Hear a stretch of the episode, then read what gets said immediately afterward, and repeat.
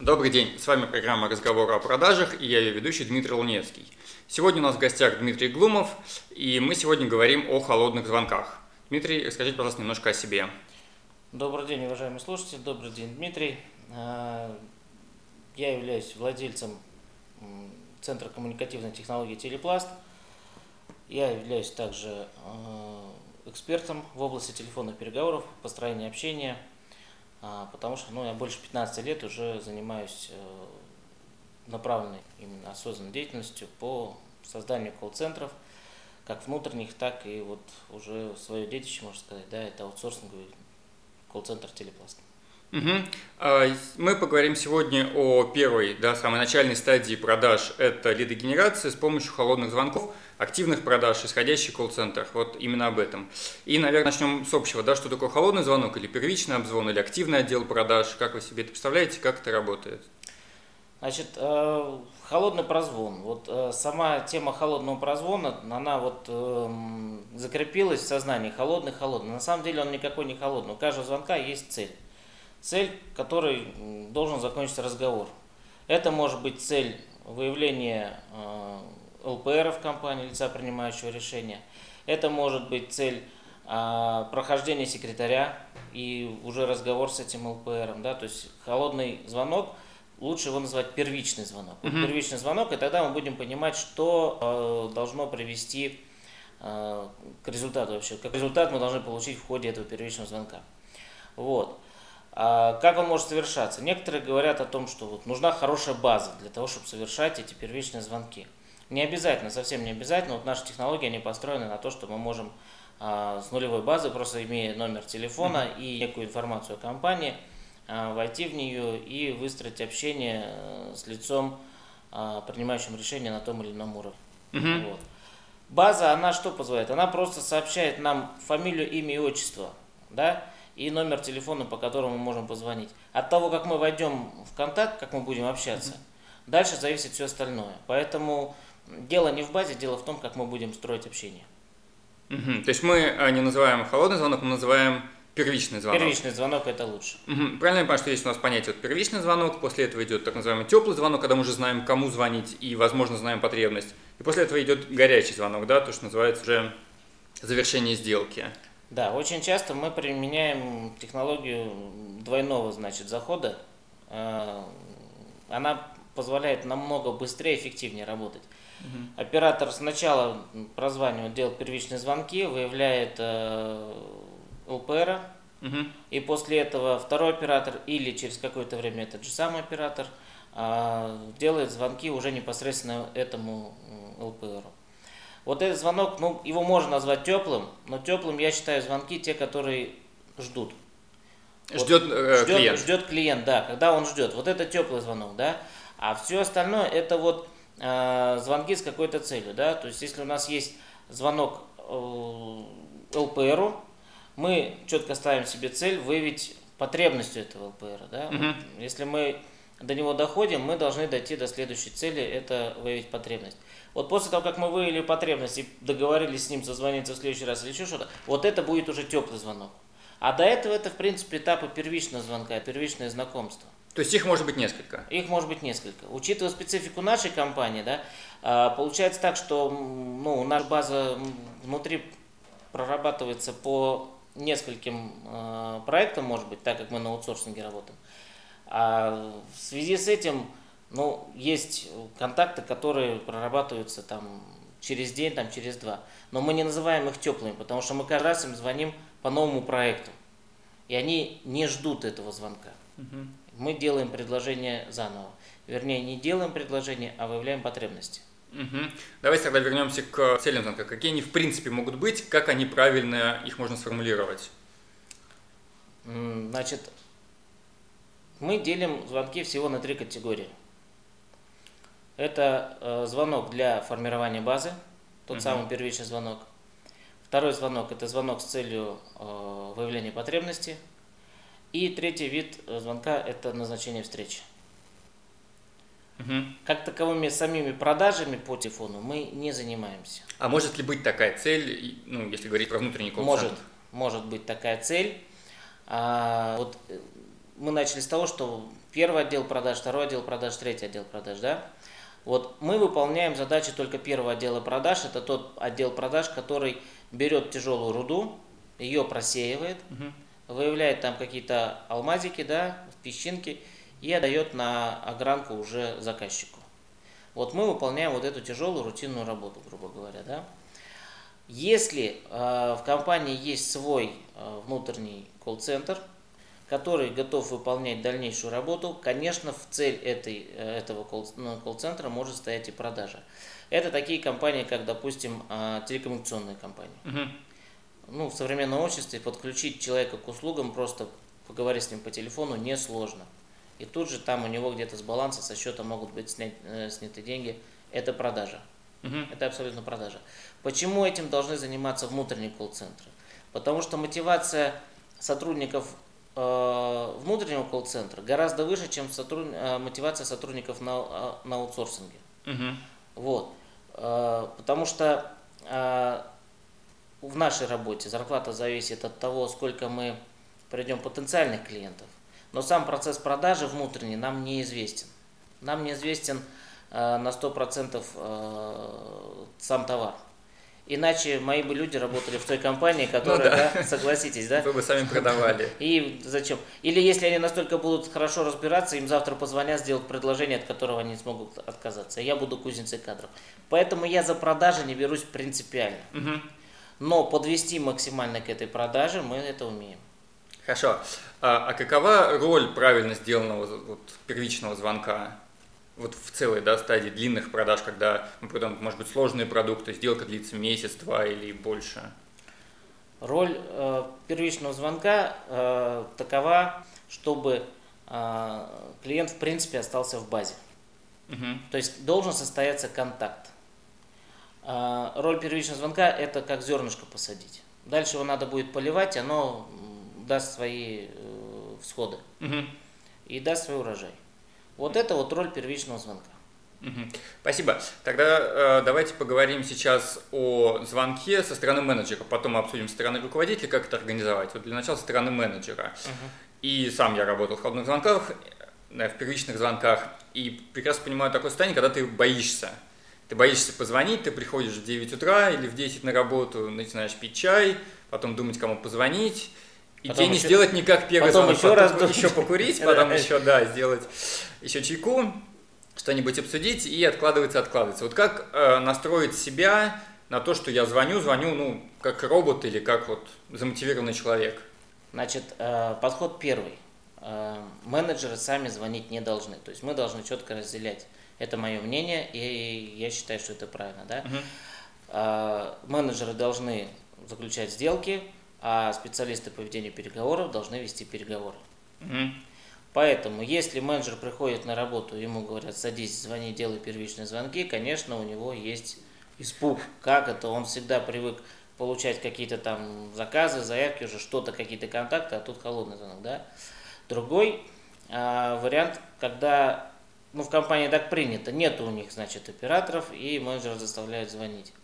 Страх. Естественно, у него страх, потому что он в день делает там двадцать-тридцать звонков. Да, он... это, насколько я помню, такая стандартная политика вот в компании, в которой нет отдельного аутсорсингового колл-центра, ну или внутреннего. Да, двадцать-тридцать да. звонков, да, показателей. Вот. Он только начал привыкать к тому, что он делает звонки, как рабочий день уже закончился. И на следующий день у него опять те же самые двадцать-тридцать звонков. При этом на него еще наваливается дополнительная э, работа. Позвонил уже действующий заказчик, либо позвонил заказчик, с которым надо ехать подписывать договор. Он бросает все эти холодные звонки, все наработки, он едет подписывать. Да? С удовольствием, более того. С удовольствием, потому что это его прямая работа, он получает от этого удовольствие. Вот, это его конечный результат. Если мы говорим про специалистов по ведению телефонных переговоров или операторов, проще, да, или диспетчеров, кто как их называет, то у них это их работа. Они, mm-hmm. они прекрасно понимают, что им сегодня надо прийти и сделать двести звонков. двести? двести. У нас в компании делают двести. В принципе, двести звонков, средняя продолжительность всего одна минута, это двести минут. Mm-hmm. Делим на шестьдесят, мы получаем всего лишь три с половиной часа чистого рабочего времени. То есть у вас сотрудники бездельничают. Да, ну между этим, конечно, у нас есть перерывы какие-то там раз в полтора там, часа на пятнадцать минут, да. Естественно, есть обеденный перерыв. И есть время для заполнения каких-то отчетов, там, отметок на полях, там еще что-то. Поэтому чистого времени на звонки всего лишь там три с половиной часа. Угу. Вот. Когда я сотрудникам вновь приходящим раскладываю эту картину, они понимают, что действительно это несложно. Потому что сложно это когда восемь часов, допустим, э, стоять, не знаю, у станка или восемь часов печатать на клавиатуре, да, не отрываясь. Там, ну, много работ можно привести. Э, здесь получается, что все не так-то и сложно. Вот. Сам страх – боязнь, потому что э, люди звонят в неизвестность. Просто вот есть такой комплекс. Я звоню, не знаю куда и зачем. Меня же там не ждали, а я звоню.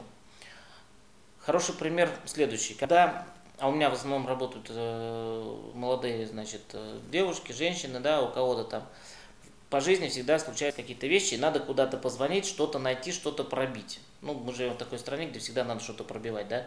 Я задаю вопрос. Вы когда звоните и пытаетесь там найти, где вам поменять медицинский полис для своего ребенка, потому что завтра вам куда-то ехать и не дай бог его не будет, вы же звоните и разговариваете, и вас там слушают, и вы решаете свои вопросы. Они говорят «да». Угу. Я говорю, теперь давайте выйдем на работу и сделаем то же самое. Нас там ждут. Люди, люди, заказчики наши, нам э, передали очень важную функцию – найти потенциальных клиентов. Ведь если бы этих потенциальных клиентов не было, то у них не было бы бизнеса. Вот мне приходится такие вещи рассказывать. Да? Я говорю, посмотрите вокруг. Вот все вокруг – это все, что вот наши, потен... наши клиенты действующие, вот там камеры, там окна, двери, это же все кому-то было продано и кто-то это купил. Да? То есть это получился какой-то равновесие. Один хотел продать, другой хотел купить. Давайте мы поможем это равновесие сделать. Вашего звонка там ждут. Ну и потихоньку, день за днем, день за днем, мы приближаем обучение за обучением и смотрим, через месяц у нас уже все хорошо получается. Вот. Ну, то есть, получается, необходимо примерно месяц, чтобы вот вплотную стать, ну, не профессионалом, но, скажем, специалистом. Привыкнуть к телефону. Я а, бы привыкнуть сказал, к телефону. Да, то есть привыкнуть к тому, что тебе надо в день делать двести наборов номеров. Вот. Угу. Не факт, что ты услышишь двести человек на том конце провода, но двести наборов номеров, двести звонков ты совершишь. Угу. А как, может быть, настроиться? Вот я слышал такое, что улыбку слышно по телефону, что какие-то вот подобные вещи, ну, очень сильно зависят от настроя. Улыбку, конечно, не слышно, а настроение в целом слышно. Передается. Да, сто процентов передается. Для этого у нас с утра, вот у нас рабочий день начинается в девять, но за телефоном мы садимся в девять тридцать. Так. Вот эти полчаса предназначены для того, чтобы у нас прошли какие-то э, переговоры между сотрудниками. У кого-то что-то плохо, у кого-то что-то слишком хорошо. Это выравнивается. Мы иногда проводим какие-нибудь тренинги, бывает решаем веселые задачки, бывает там даже анекдоты какие-то, может быть, читаем, новости хорошие приносим mm-hmm. с собой, для того, чтобы утро началось с хорошего настроения. И очень много, вот, когда у сотрудников чувствуешь, что что-то вот не ладится, я в первую очередь спрашиваю, что у тебя личного. Это всегда вот сказывается. Если что-то личное случается, все, с таким настроением, как говорится, слона не, слона не, слона не продашь. продашь, ни за что не продашь. Это чувствуется, да, потому что когда мы с открытой душой человеку говорим, здравствуйте, добрый день, как хорошо, что вы меня слышите. Да, он говорит, ощущается. Действительно, да, и мы говорим, здравствуйте, я позвонила вам, потому что мне сказали вам позвонить, да, совершенно ведь другая интонация. Абсолютно. Вот, поэтому улыбка не передается, настроение, флюиды вот эти вот, они, да, они передаются, это сто процентов. Mm, очень интересно. А подскажите с точки зрения времени, когда лучше звонить? Вот я слышал, что в девять утра, скажем, да, ЛПР, на которых мы хотим выйти, они еще просматривают почту, им не до нас, у них какие-то там текучка с утра, рутины и так далее. Что ближе к обеду они уже думают об обеде, после обеда они так полузасыпают, и как раз самое время их поймать, когда они расслаблены, с ними можно пообщаться. Если бы мы знали четкую формулу, мы бы работали один час в день. Ага. Да? То есть лучше было бы мне взять двести сотрудников вместо, вместо двадцати, да, но мы бы один час работали. Такой формулы не существует. У каждого человека свой ритм жизни, свое расписание. Каждый прошел, может быть, какие-то технологии, тренинги, как лучше своим днем распоряжаться. В каждой компании свой внутренний устой. То есть есть компании, когда мы звоним в девять тридцать и ЛПРа только успеваем застать на месте, потому что он с восьми утра работал, он за полтора часа решил все свои вопросы. Вот. А вопросы в офисе он все решил и поехал по объектам. Больше mm-hmm. мы его не застанем. Mm-hmm. И бывают вещи, когда мы звоним, допустим, в пять вечера, нам говорят перезвонить через два часа, директор появится на месте. Разные бывают абсолютно люди. Поэтому вот этот первичный звонок, о чем, с чего мы с вами начали разговор, он и позволяет нам определить время соприкосновения, время разговора. Uh-huh. А если у меня, ну, по крайней мере, я когда работал в холодных звонках, да, мне иногда давали мобильный и рабочий. Uh-huh. И мне казалось, что звонить на личный мобильный, да, директора, человек, который совершенно не ждет моего звонка, это неэтично, нехорошо, что ли. С другой стороны, я прекрасно понимаю, что на мобильном я его поймаю сразу и сразу получу какой-то ответ. Вот подскажете, как? Сейчас однозначно лучше звонить на мобильный, потому что многие директора, они свой городской вообще даже и не используют. Вот. Мы живем уже в то время, когда мобильная связь, наверное, становится дешевле, чем проводная, да? Поэтому, если у нас есть рабочий мобильный, значит, он сделан для того, чтобы он был рабочий. Ну, как mm-hmm. правило, сейчас все имеют два-три телефона, да, один для семьи, семьи для другой работы. Для близких и третий для работы. Вот. Собственно, поэтому надо смело брать и звонить на мобильный. Ничего в этом посыл нет. Более того, если человек снимает трубку, значит, он фактически готов к разговору. Конечно, все равно надо будет у него поинтересоваться, удобно ли ему сейчас с нами разговаривать, готов ли он выслушать, уделить там одну-две минуты. Это в плане вхождения в контакт обязательно. Но, снимая трубку мобильного, он понимает, что он будет сейчас разговаривать. Снимая трубку в офисе, он не понимает, откуда ему позвонили, ну, будет ли это звонок из соседнего кабинета или будет это звонок со стороны. Ну, ну да, не видит, кто звонит. Да, ну в некоторых компаниях есть настроены там звоночки, внешние, внутренние, там еще как-то. В любом случае это э, нету четкой идентификации. Так что звоните на мобильный смело. Хорошо. Вернемся к структуре звонка. Вот если такая, ну, как бы технология, да, вот именно структура вот этой вот минуты, двух минут, с чего начать, что, чем закончить, да, что посередине. Какая структура должна быть? Наша структура, наша технология. Значит, она заключается в том, что мы не предлагаем, а мы задаем вопросы. Ну, как продавцы. Как хорошие. продавцы, как хорошие продавцы, да? То есть плохой продавец много говорит. И мало слушает. Мало слушает и при этом мало продает. Хороший продавец задает три вопроса, делает предложение и уходит с контрактом, да? Вот эта технология отточена, в принципе, на телефонных переговорах, uh-huh. и заключается она в четырех пунктах по-нашему. Значит, пункт первый – это не болтай, пункт второй – это задавай вопросы, пункт третий – это анализируй, uh-huh. и пункт третий – это делай предложение. Четвертый. Четвертый, да, извиняюсь. Значит, пункт четвертый – это делай предложение. Вот. Что значит задавай вопросы? Сначала быть, мы... Что значит не болтай? Потому что для когда звонишь, несколько непривычно слышать не болтай. Не болтай, это относится к тому, что когда мы вошли в контакт, поздоровались. Здравствуйте, Сергей Петрович. У вас есть две минуты, чтобы ответить на два моих вопроса. Они очень, ваши ответы очень важны для нас. Да, хорошо, давайте будем общаться. Вот после этого не надо сразу начинать болтать и рассказывать. Мы самая крутая компания, которая делает какие-нибудь там шоколадки, лепешки, там матрешки, там еще чего-то, да, и мы сейчас, значит, вам готовы сделать предложение, давайте мы к вам будем там приезжать и все вам показывать, вот. Вот это называется болтай, да, вот не, понятно. Не, болтать не надо. После того, как мы услышали, мы же спросили, есть ли время ответить Вообще-то. на вопросы, угу. вот, он говорит, да, я отвечу на ваши вопросы. И мы задаем вопросы открытого типа. То есть вопросы, на которые человек может порассуждать. Это вопросы, которые начинаются со слов «как», «каким образом». Вот. То есть каким образом… То, что называется открытый вопрос. Да, открытый вопрос. Каким образом ваша компания проходит процесс обучения? Задав этот вопрос, мы еще не, абсолютно не сказали нашему собеседнику, с какой целью мы позвонили. Угу. Но он будет нам рассказывать, что обучение у нас проходит там, в отдельном классе, допустим, или там… Нанимаем по... посторонних тренеров. Нанимаем посторонних, да, совершенно верно. Разные, разные, разные способы. Он что-то нам будет рассказывать. Мы из этого повествования должны выцепить что-то близкое к нашему предложению и задать следующий, возможно, тоже открытый вопрос и спросить: а, здорово, отлично, мне понятен ваш процесс, то есть как-то там похвалить, присоединиться, да, и сказать, а какие инструменты используются во время обучения, когда вы проводите вот их не своими силами, mm-hmm. да, вот. И потихоньку вопрос подойдет к тому, что они используют какие-то фломастеры. Допустим. Самый стандартный мой любимый пример – это какие-то фломастеры, да? Так, Я да. не знаю, насколько там продавцы канцелярии используют мои приемы, вот. Во всяком случае, я всегда об этом рассказываю.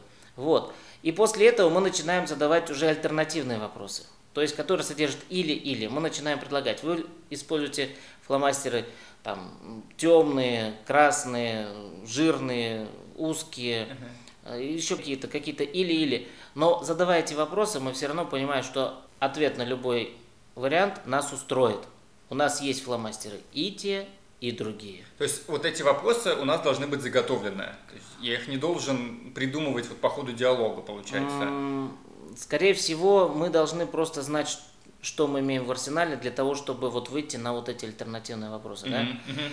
А, открытые вопросы, они, как правило, стандартные, они в сценарии прописаны. Да?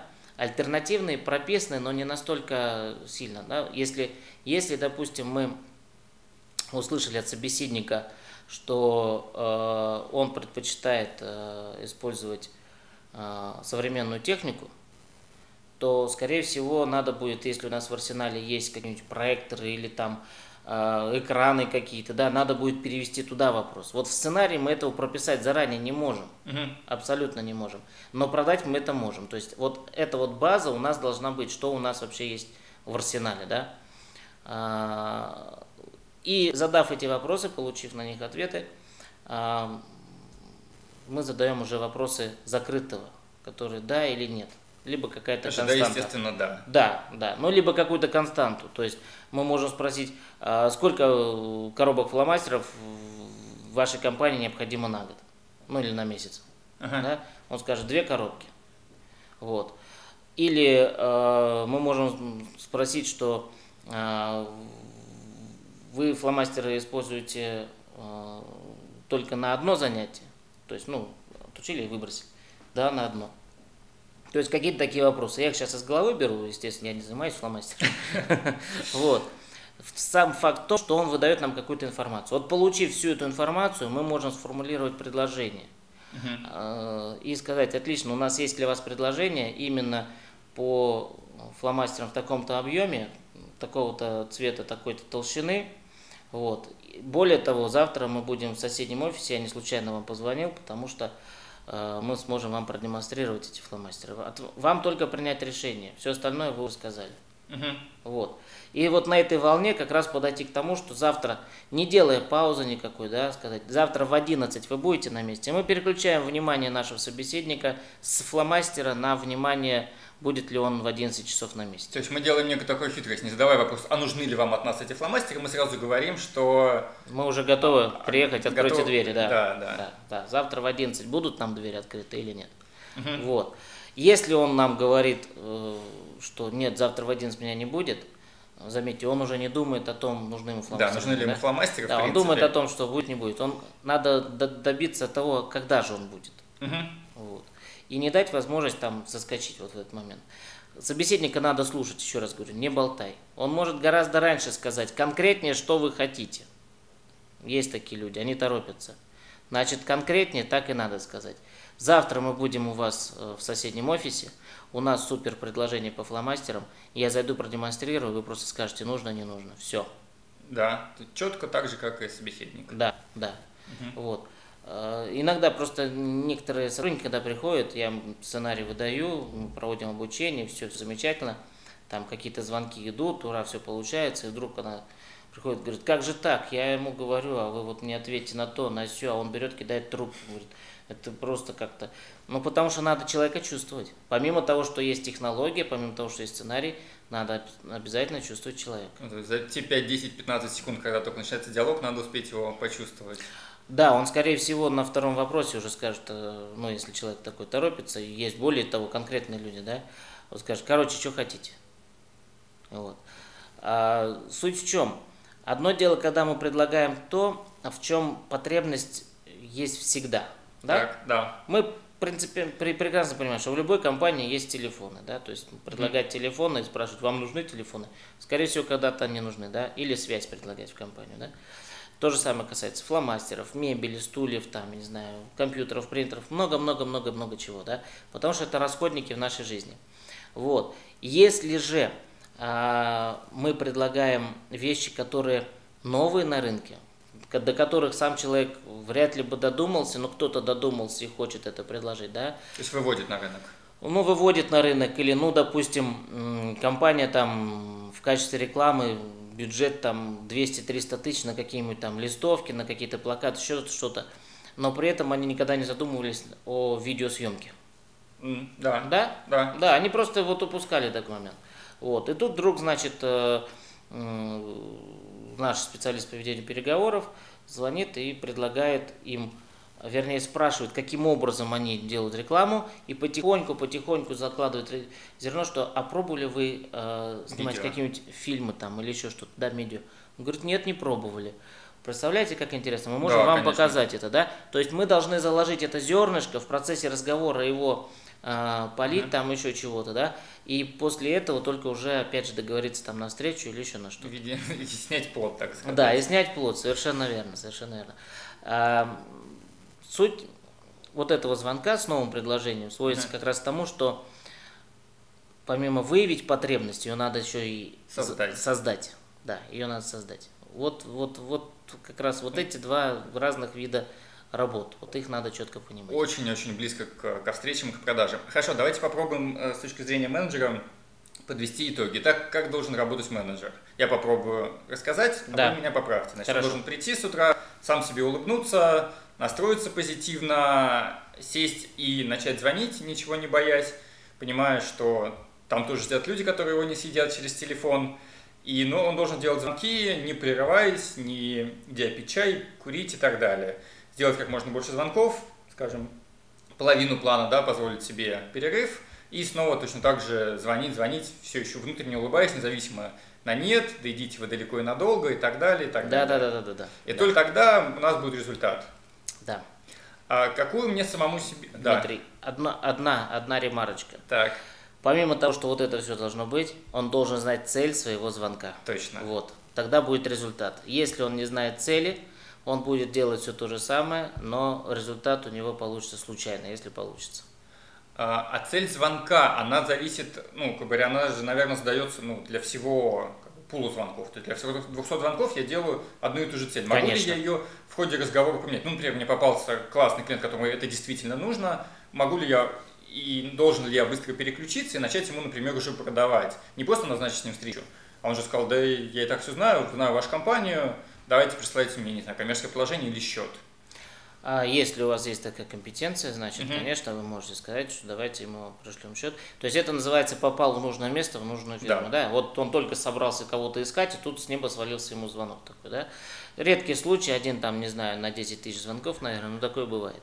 Да, конечно, сразу надо выставить счет, сделать продажу и идти дальше. При этом цель, допустим, если цель назначить встречу, но бывает цель промежуточная, как выявленная потребность. И человек говорит, нет, давайте встречаться мы еще не будем, uh-huh. то есть нам не удалось его, да, вот довести до момента. Вот. Но мы прекрасно понимаем, что у него в течение месяца планируется закупка товара по нашему предложению, и нам, конечно, надо добиться этой сделки, да. Поэтому мы выявили потребность, uh-huh. мы создали, значит, предложение по этой потребности. Я еще не сказал еще про очень важную вещь. Мы, наверное, о ней чуть позже поговорим. Называется она ценность. Да? Так, да. Ценность. Мы выявили ценность и сделали предложение, опираясь на эту ценность. Вот. И после этого можно говорить на встречу, а может встреча не нужна. Сейчас очень многим людям встреча не нужна. Да, отходит от этого. Отходим от этого. Не надо ездить, не надо тратить время на пробки, угу. не надо тратить свое чужое время. Есть средства коммуникации, там, в конце концов, договор отсканированный вполне спокойно ходит. Если это не миллиардные какие-то контракты, то, в принципе, это все нормально да. работает.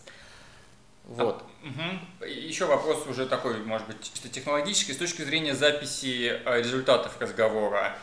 Должен ли я, вот, да, делая звонки подряд, записывать прямо тут же на полях и звонить дальше, или я должен занести им это в какой-то свой Excel-файл или в си ар эм-систему, или еще куда-либо, прервавшись, собственно, от звонка, там, потребно это тридцать-сорок секунд, минуту? Значит, самый лучший способ, конечно, если у оператора есть оборудованное рабочее место, си ар эм-системы. Нет, хэдфри это понятно, а непосредственно есть система, которая позволяет тут же вести данные.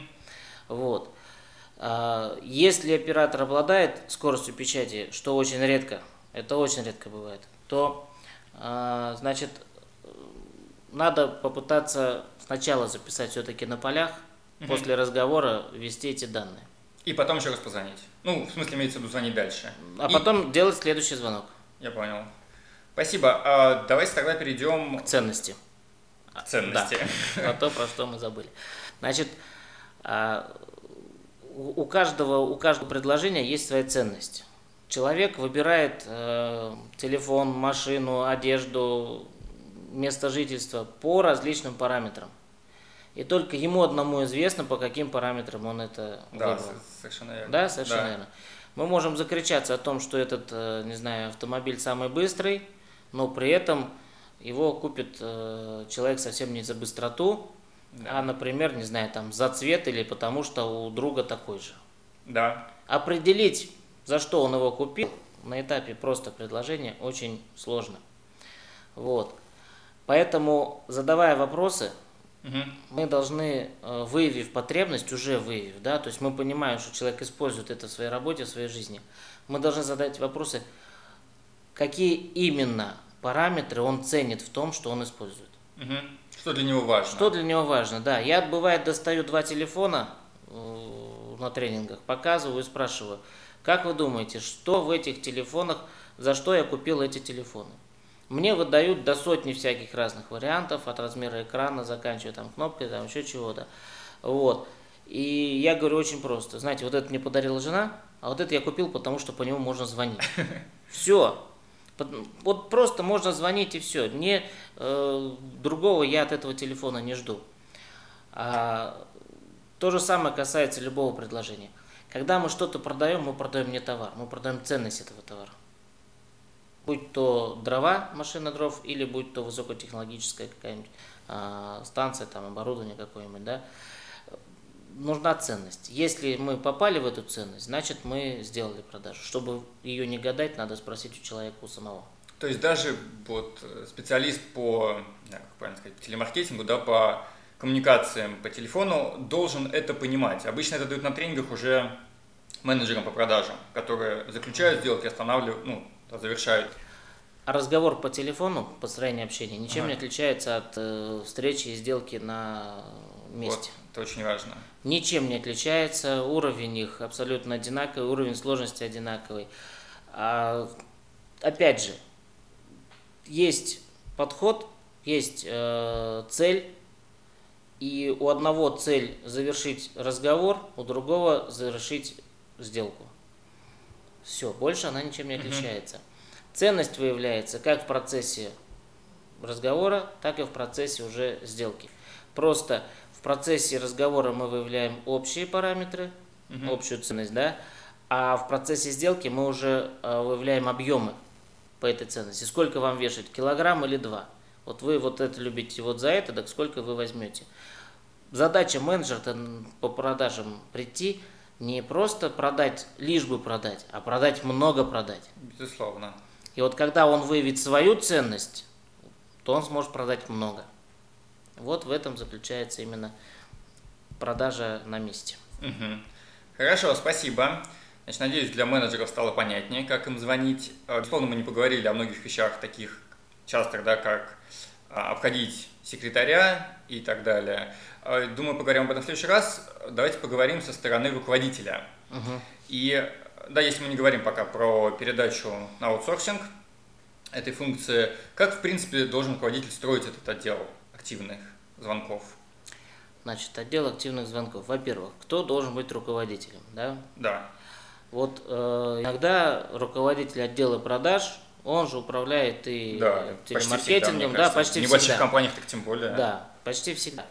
Вот, я считаю, и со мной очень многие сейчас соглашаются, что телемаркетинг должен быть телемаркетингом. Он должен быть в составе некого отдела коммерческого, коммерческого да, и он должен быть отдельным, потому что задач по телемаркетингу в каждой компании очень много. Угу. Помимо э, прямых задач по продажам, есть задачи по удержанию клиентов. Может быть, да, поддержка, поддержка и прочее, такое. и прочее. И это все должно быть внутри этого колл-центра. А могут ли это быть одни и те же люди? Или это все-таки должны быть разные люди? Э, одни и те же люди, которые... Ну, в смысле, работают, которые на телефоне уже сидят. Которые сидят на телефоне, да. Они могут как сегодня, как э, обрабатывать э, входящие звонки, так и э, делать завтра... первичные звонки совершать, да, но при этом у них разная мотивация. Как правило, человек, который посидел на горячих звонках, очень неохотно идет на первичные звонки. Но если на первичных звонках мотивация денежная, хорошая, и ему нужны деньги, то он пойдет туда работать. О мотивации мы, да, еще поговорим. О мотивации мы поговорим чуть попозже, да. Вот. Соответственно, руководитель отдела телемаркетинга или колл-центра, как угодно можно назвать, он э, внутри вот этого коммерческого отдела должен работать э, плечо в плечо, значит, с отделом продаж. Ага. Должен на, на, быть налажен бизнес-процесс передачи контактов или переключения контактов с одного отдела на другой. Сделал переключение, пошел работать дальше. После переключения продавец уже идет выполнять свои прямые обязанности. Ага. Вот. Конечно, это мы сейчас рассказываем про какие-то идеальные вещи, да, где есть компания, в которой там стабильный доход, в которой может, которая может позволить себе сам содержать там минимум там, пять-шесть человек в колл-центре, там три-четыре продавца, допустим, да, вот. Но есть компании, которые сейчас нас тоже, наверное, будут слушать, в которых всего там два человека или три человека, да, вот. И они думают, блин, а как же мы будем поступать-то? Да, согласен, на этом этапе, на этом этапе, значит, лучше выделить э, все-таки менеджера по продажам и звонки отдать на аутсорсинг. Угу. Потому что э, воспитывать одного э, специалиста по ведению переговоров неэффективно. Не, неэффективно. Потому что с ним надо сидеть месяц-другой прямо рядом и разбирать его звонки, слушать, ставить системы, которые записывают все разговоры, ставить системы статистики, э, подключать... еще того, кто будет анализировать все переговоры, то есть еще качество анализировать. Одно дело, когда кто-то анализирует десять, работу десятерых, или ну, где да. каждый за каждым, да? Иначе будет неэффективно. Взяли, вроде бы человек сидит, я знаю много таких компаний, где сидит у меня, есть человек, который сидит и делает звонки. А сколько он делает? А я не знаю. А какой у тебя результат? Ну так, иногда раз в неделю что-то выстреливает. А ты хочешь, чтобы каждый день выстреливало? Ага. Хочу. Проследи, сколько звонков он делает, а как я это должен делать? Купи систему, о, это дорого. И вот здесь круг замкнулся. Вот. Да. Поэтому лучше одного менеджера, который будет сидеть в офисе, э, завершать сделки и будет ждать звонка от э, аутсорсинга. Ага. А если, ну так, некий образ вот этого руководителя, меня представляется как некий такой человек с хлыстом. Он ходит и говорит, давай звони, давай звони, чего сидишь, чего там не звонишь э, и так далее. То есть у меня это вот, вот именно такой образ вот, руководителя. Мы с вами переходим к мотивации. Ну, может быть, да. Ну, я сейчас говорю, да, что да. вот отвечая на этот вопрос, мы переходим да, к мотивации. Да. Значит, э, вот хлыст, он никогда... Хлыст – это стимул. Да? Вот, хлыст он никогда ни к чему хорошему не, ага. не, не приводил, потому что как только ты отвернулся, работа встала. Для того, чтобы м- работа шла, должны быть выставлены четкие пла- планы. И сотрудник должен понимать, сколько он должен сегодня сделать, для того, чтобы у него был результат.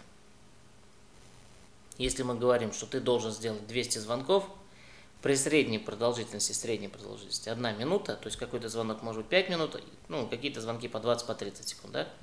Вот. И мы должны его за первый месяц работы вывести на эти результаты. Mm-hmm. Он должен понимать, что этого от него требуют. Если у него есть э, результат, вернее не так, если у него нет результата, то мы в первую очередь смотрим на вот эти параметры. Если они выполняются, но результата нет, то, скорее всего, дело уже в технологии. Тогда мы уже слушаем разговоры и анализируем, там, где, где, где идет провисание. А можно еще раз вернуться к вопросу параметра. Какие параметры мы смотрим? Ну, первый, понятно, количество звонков. Количество, двести звонков в день. Допустим, двести. А какие еще параметры? Может быть, вот как средняя продолжительность, средняя продолжительность, да, минимально, средняя, максимально, какие-то а, параметры, ми- вот именно числовые. Минималь, минимальная, нет, вот смотрим только на среднюю, этого достаточно. Этого достаточно, потому что я провел эксперимент на порядка пяти тысячах звонков и на нескольких клиентах. Выяснилось, что как только средняя продолжительность падала меньше пятидесяти секунд, результативность падала. То же самое происходило и при увеличении длительности разговора до минуты десяти секунд, то есть в среднем. Ага. Тоже падала результативность, потому что шло болтание, вот то, о чем мы вначале говорили, не болтай. Вот оператор начинал забалтываться, не слышал э, тех самых флажков в разговоре, которые клиент произносил, и продолжал какую-то свою линию гнуть. Uh-huh. Поэтому результата не было. Вот параметр мы вывели такой. Значит, минута, в среднем плюс-минус там пять секунд каких-то, да, и двести звонков в день. Вот это мы будем отслеживать в первую очередь. Если у нас э, не выполняется план, а план у нас еще ведь бывает и не только от звонков, да, то есть у нас план-то вообще на результат ориентирован. К примеру, мы, каждый оператор должен назначить а, две встречи в день, либо выявить пять потребностей в день. Uh-huh. Вот. Это зависит, это привязано к рентабельности, чтобы нам было выгодно работать. И вот если а, сотрудник говорит, я вот три делаю, а пять не могу. Но ведь если ты три делаешь, значит ты их делаешь. Uh-huh. Если бы ты ни одной не делал, тогда бы, ну, понятно было, ну там что-то, не знаю, космический корабль продаем, да, все тяжело. Внутри-то как-то делаются. Вот тут мы начинаем искать. В чем проблема? И проблема, как правило, либо в том, что из этих двухсот звонков, значит, больше не до звона, пять гудков послушал, никто трубку не, не взял, положил трубку. А Она... это тоже считается звонком? Вот, ну, это звонок же, он же регистрируется mm-hmm. в системе, мы, ну, да. мы же его видим как совершенный звонок, правильно? Вот. Начинаем работать вот над элементарными вещами. Потому, почему ты кладешь трубку, а потому что мне иначе не сделать двести. Ты давай вот дослушай, допустим, десять гудочков, и потом, значит, будет у тебя разговор. Угу. И все равно двести ты сделаешь. Смотрим потихоньку-потихоньку, с мертвой точки сдвигаем. Вот. Смотрим, имеется в виду, слушаем его разговор, слушаем, либо, да, да, да, либо да. запись, наблюдаем, либо мы рядом. За ним так наблюдаем. Да, он чувствует, угу. что мы ему помогаем, мы... смотрим статистики, мы отслеживаем uh-huh. его разговоры. Вот. Чаще всего у операторов, которые уже это все сделали, все, были какие-то результаты хорошие, вдруг опять пошел спад. Начинаем анализировать, идет провал технологии. Uh-huh. Мы забываем представляться, мы забываем спрашивать имя, мы забываем м- делать элементарные вещи, как, например, обратиться в, по имени-отчеству, там, внутри разговора. То есть такой вообще безликий разговор идет. А вы, а вы, а я, а мы, а вы, а мы. И вот, собственно говоря, человек не понял, что это все обращалось к нему. А надо всего лишь произнести было имя несколько раз. Работаем над этим, опять все ставим на место. Поэтому обучение у нас происходит регулярно. Нельзя один раз научить и забыть про это. Постоянно что-то уходит. Это человеческий фактор. Ну, то есть, например, мы можем, вот, скажем, с девяти до пяти звонить, с пяти до шести какое-то... очередной ежедневный тренинг. Да, да, да, да, да. Либо с девяти до девяти тридцати мы его делаем, либо, значит, по вечерам совершенно ага. верно, вот с семнадцати тридцати там. Бывают тренинги просто такие, не связанные с работой, но э, поднимающие настроение. Как правило, с утра что-нибудь, там кто-то чего-то, там мячики какие-то покидаем. Ну, в общем-то, какие-то такие внутренние понятно, вещи. Но если мы вообще к мотивациям, тогда перейдем именно к финансовой мотивации. Стоит ли платить деньги за количество звонков? Совершенно или верно. Или надо вот, платить только за вот эти вот результаты? Мы к этому и перешли, да. Значит, мотивация а, именно денежная. Это самый низкий уровень мотивации.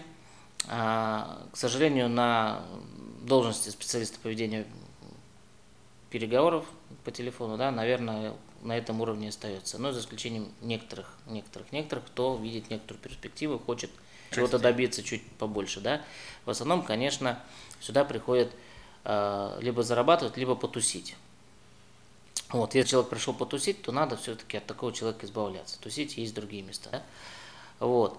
Мотивация, конечно, за результат, не за количество сделанных звонков. Я сначала приучаю к этому количеству звонков для того, чтобы они делались. То есть это можно, например, дать как на первые три месяца? Или да, да, да. Месяца. Три, три, бывает до полугода. Вот, угу. э, ну, бывает, смотрю на сотрудников, которые пришли там полгода назад, и ну, радуюсь просто, потому что ну, передо мной стоит другой человек, совершенно другой человек. Вот. И за эти двести звонков она уже делает не пять там, потребностей, допустим, а восемь. Угу. Конечно, у нее растет показатель, и так как она работает на сделке фактически, у нее растет зарплата, у нее растет доход. И когда девушка может себе позволить самостоятельно э, как-то что-то обеспечить, да, куда-то себя, с- себя вывести, скажем так, да, вот, а то еще и угостить кого-нибудь, ага. Конечно, это, это, это для них мотивация. Но самая лучшая мотивация для них – это достижение вообще вот этого результата, вот этой планки. То есть два месяца. Два месяца они идут к этому, если получается, они остаются, не получается, они уходят. К сожалению, это так. И, и если не получается, но человек готов остаться руководить, то он от него избавится. Да, если мы берем, просчитываем вообще рентабельность этого угу. сотрудника, то нам дешевле сюда посадить, вернее, выгоднее посадить другого, чем оставить этого. Угу. Потому что если он даже хотя бы работает в ноль, нам это невыгодно. Ну, мне как аутсорсеру точно. Если говорить про внутренний колл-центр, угу. то сейчас я знаю, что продажи это вообще имеет отрицательный доход во многих бизнесах, во многих ну, компаниях. Первая, месяц, первая продажа, совершенно верно, да, чтобы только клиент пришел. Поэтому есть какой-то предел вот этого вот э, минуса, в который угу. э, специалист по ведению переговоров может зайти. Вот. Если он его перешагивает хоть на рубль, не надо его держать, потому что завтра он перешагнет на два. То есть это сотрудник, который просто пришел потусить, он нерезультативный, ему кажется, что у него жизнь хороша, он делает вместо пяти три, говорит, мне три хватит, а мне не хватит. Вот мне как руководителю мне хватит. И компания недополучает. И, и компания недополучает. Место занято, аренда идет, телефоны оплачиваются. Время руководителя, время руководителя, да. Зарплата все-таки какая-никакая выплачивается, налоги платятся. Угу. Все, все, все, все, полностью вся цепочка замкнута. Угу. Но вот ему достаточно девять тысяч рублей, он на них живет. А нам недостаточно, чтобы он получал девять тысяч рублей. Нам надо, чтобы он получал двадцать тысяч рублей. Вот тогда будет работа. Угу. А теоретически может ли быть ситуация, что, что человек не выгорает? Вот только я понимаю, что большинство людей все-таки там за год выгорают и говорят, переведите меня в менеджера по продажам. А он классный вот человек, который звонит. Вот как... Ошибка многих э, руководителей в том, что они э, менеджеров по продажам, хорошо продающих, делают начальниками. А, да, группы какой-нибудь. Да, да, да, да, да, начальника какой-нибудь группы. А значит, э, специалисты по ведению переговоров, которые классно, значит, выпускают в поля к людям. Вот. И потом вдруг у них получается не там результата, не там результата. А, выгорание происходит почему? Потому что сидим постоянно на одном проекте. А, да? И да. За дня в день одно и то же. Кажется, что ты уже прозвонил все в этом мире. Ну да, если делал двести звонков в день, то за год ты, наверное, все российские компании прозвонишь. Да, да, да, да, да, да. То есть и, и кажется, что все. Ну туда уже звонил, сюда уже звонил, там, вот. И у нас тоже, даже как у аутсорсеров, есть такие проблемы, угу. потому что, ну, есть постоянные проекты. Что я делаю? Я, бывает, просто даю чистый справочник для первичного прозвона, где нет ни одной отметки вообще абсолютно. Так. Просто вот новая желтая страница даю, говорю, вот тебе новый, ты здесь еще не звонил. Вот. А, либо, значит, приходится найти э, проект родственный. Вот. Если говорить про... внутренний колл-центр, ну да, так просто не переключишься. Там так просто не переключишься. Вот, то здесь можно попытаться на э, пару недель, может на месяц, поручить другую работу, угу. временную работу поручить для того, чтобы там сделать опять же какой-нибудь опрос, либо оценить качество там работы, либо прозвонить действующих клиентов, там еще чего-то. Вот, немножко отвлечь, потом вернуть назад. Угу. Либо, конечно, вариант это наставничество. То есть, если ты хорошо звонишь, на тебе еще, в, в, как говорится, в нагрузку, в рюкзак тебе еще троих таких же специалистов, чтобы ты, значит, за ними приглядывал и давал им советы и оценивал их работу. Вот если мы постепенно из одного сделаем троих таких же, ага. то потом этого одного можно будет вывести в начальники. А на его месте останутся три таких же. Да, очень интересно. А, хорошо, мы поговорили о том, как ставить мотивацию, да, какие показатели смотреть. А, а каких людей брать? Да, вот вы говорили, что у вас в основном работают девушки, женщины. Стой, вот, может быть, расскажешь там возраст, пол, какие-то, на какие смотреть человеку, на собеседование, на что смотреть? В соответствии с действующим нашим законодательством, я да. вообще сейчас не имею права про это говорить, да? Да. Я расскажу не так, я расскажу, кому это легче дается. Да, вот отлично. Кому это легче удается. Значит, удается это легче людям либо с хорошим жизненным опытом, либо, наоборот, людям, у которых опыта еще в принципе нет. Ну, студенты, выпускники. Студенты, вот выпускник приходит, да, соответственно, приходит выпускник, что ты умеешь делать? Да ничего. Ну, давай мы тебя сейчас научим всему. Вот. Потому что у нас э, проекты разные, их много. Бывает, что на двух, на трех mm-hmm. проектах сидит один оператор. Вот. И потихоньку начинаем его втягивать и рассказывать. Если он где-то чего-то уже что-то умел, он начинает гнуть какую-то свою технологию. Вот.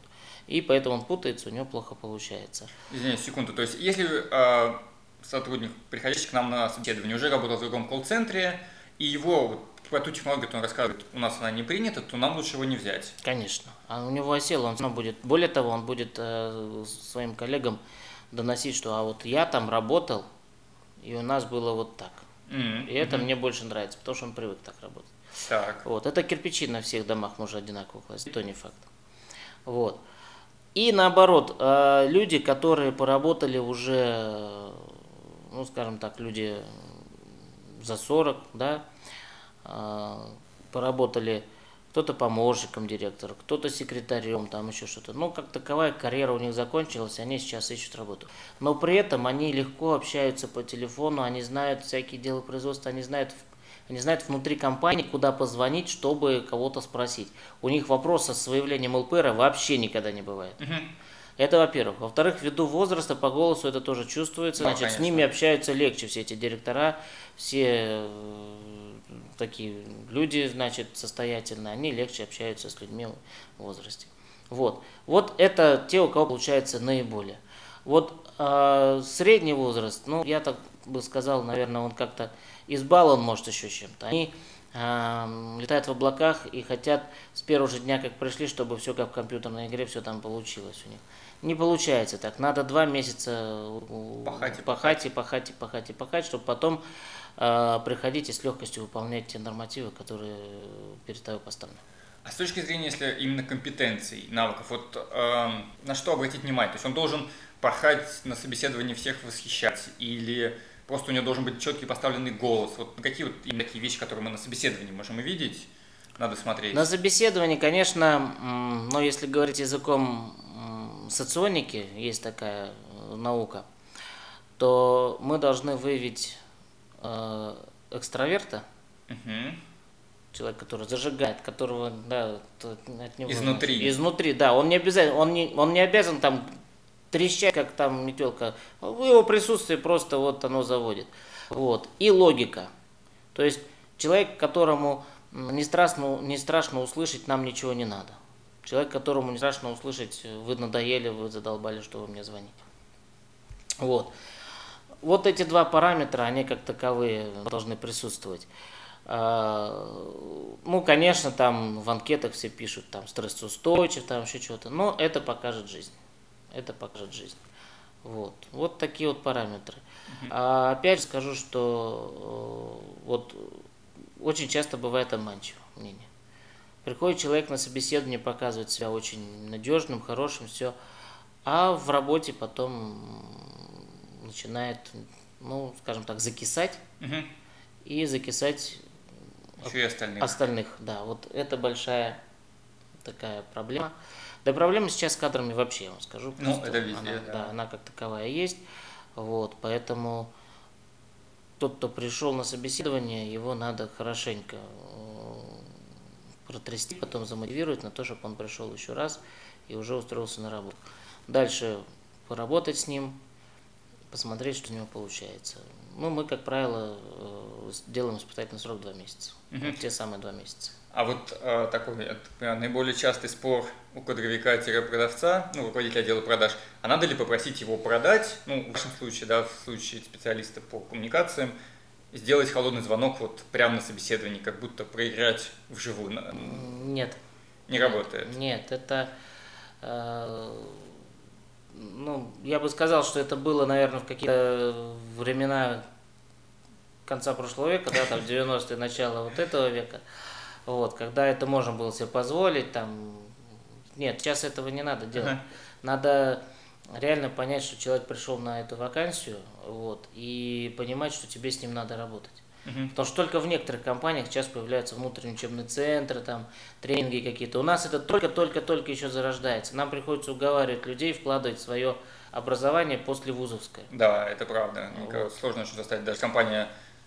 оплачивать тренинги, там, особенно по выходным, как в выходной свой личный приду обучаться, да, даже за ваш счет, да вы да, что? Да, да, это вот самая низкая мотивация, то есть я пришел на работу, вы уже должны мне платить деньги.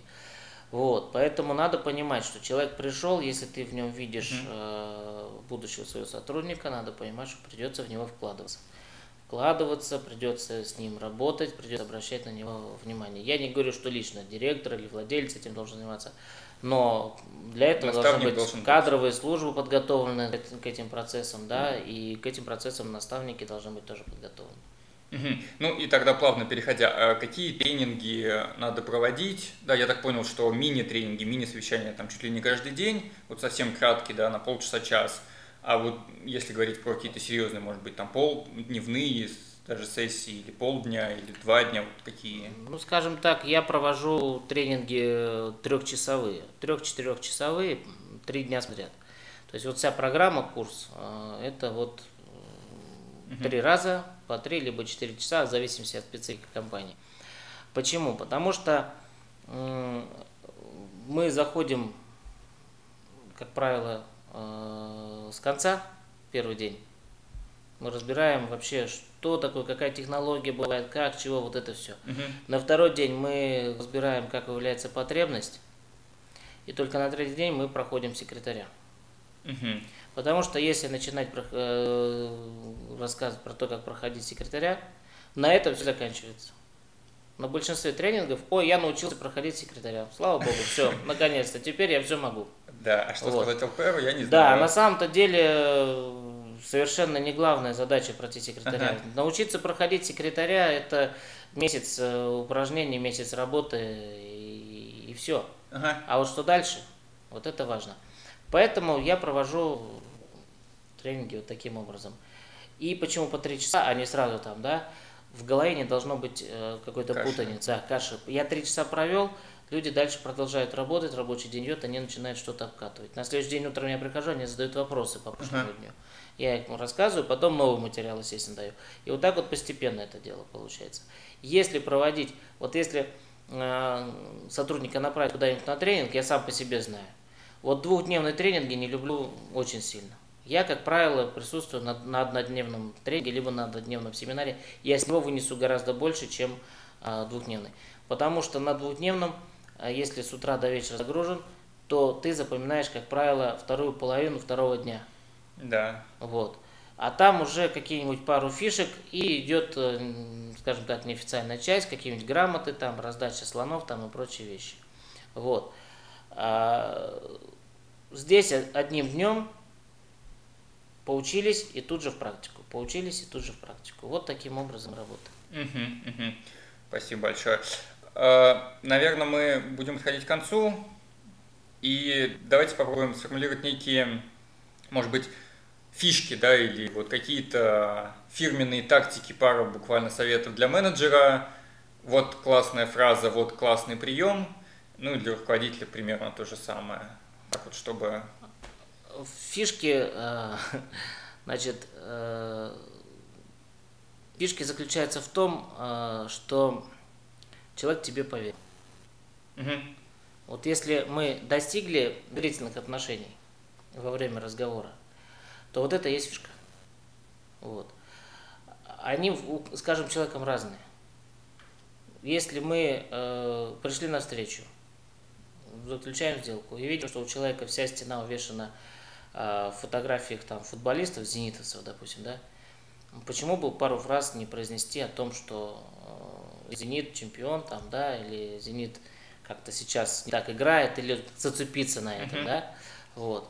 Если мы э, пришли, не знаю, в офис к заказчику и видим там какой-нибудь шикарный ремонт, понимаем, что он, да, душу вложил, ну, о, вы молодец, да, там какие-то, вот. Как только мы начнем понимать друг друга, там, бывает поговорить о погоде, там, бывает поговорить, там, ну, смотря, опять же, что окружает, там, если мы видим, что у человека там какие-нибудь фотографии, там, машин, там, или еще чего, да, можно невзначай, там, сказать, там, автомобилями интересуетесь, ну там, да, чуть-чуть продолжить разговор. Здесь можно будет уже разговаривать о деньгах. То есть человек рассказывает про свой кошелек только тогда, когда он уже вам доверяет. Да, когда он вам доверяет. Вот. Если говорить про фишки, которые э, у специалистов по ведению переговоров, э, я бы не сказал, что у них есть какие-то свои фишки. Ага. Ну, мы как аутсорсеры, мы, мы берем фишки от наших заказчиков. То есть, если заказчик придумал фишку, мы продвигаем. Если заказчик фишку не придумал, ну, мы летаем литературу, смотрим, чего и как, предлагаем эти фишки. Каждый раз разные. Но я бы посоветовал почитать Левитаса в этом отношении. Uh-huh. Вот. Там очень много чего, там как резать лимон, что слюна выделяется, да, там и там всякие описания какие-то различные. Вот, какие-то достоверные факты, упоминание каких-то личностей, ссылка на какие-нибудь там уникальные предложения, да, вот эти все вещи. То есть фишки под каждый проект мы придумываем сами. Это отдельная тема, можно перефразировать всего Левитаса, но я думаю, что люди совершенно спокойно смогут его прочитать, прочитать да, либо вообще к нему на, на, сходить к нему на семинар, человек уникальный. Вот. А, если мы говорим про фишки руководителя, руководителя любого руководителя, руководителя отдела либо продаж, либо это руководитель колл-центра, либо руководитель коммерческой службы целиком, да, взятый. Фишка в том, что он должен оставаться э, человеком. Вот в том смысле, что э, если ты пришел на работу, то ты должен знать, во-первых, свой э, ценный конечный продукт. У руководителя это, скорее всего, э, чтобы выполнялись планы. Uh-huh. И ты должен понимать, что эти планы будут выполняться только в том случае, если э, каждый из твоих сотрудников выполняет эти планы. Если он их знает, если он с тобой общается, если ты ему объясняешь, как их достичь, если ты э, оцениваешь работу каждого, если ты знаешь их по именам. Пусть их будет двадцать, пусть их пятьдесят человек, их надо знать по именам. Вот. Это будет работа. Ну, собственно, вот это и есть фишка у руководителя как таковая. Спасибо большое. Ну, вопросы у меня закончились, Дмитрий. Если есть какие-то дополнительные комментарии, может быть, что-то мы не озвучили. Комментарий, собственно, один. Давайте смотреть на реакцию наших слушателей, какие будут вопросы заданы, и мы постараемся их развернуть при, след... при следующей встрече. Да, спасибо большое, Дмитрий. Итак, с вами была программа «Разговоры о продажах», и сегодня мы говорили о самой первой начальной стадии – это первичный звонок. Спасибо большое, до встречи. До встречи, спасибо большое за внимание.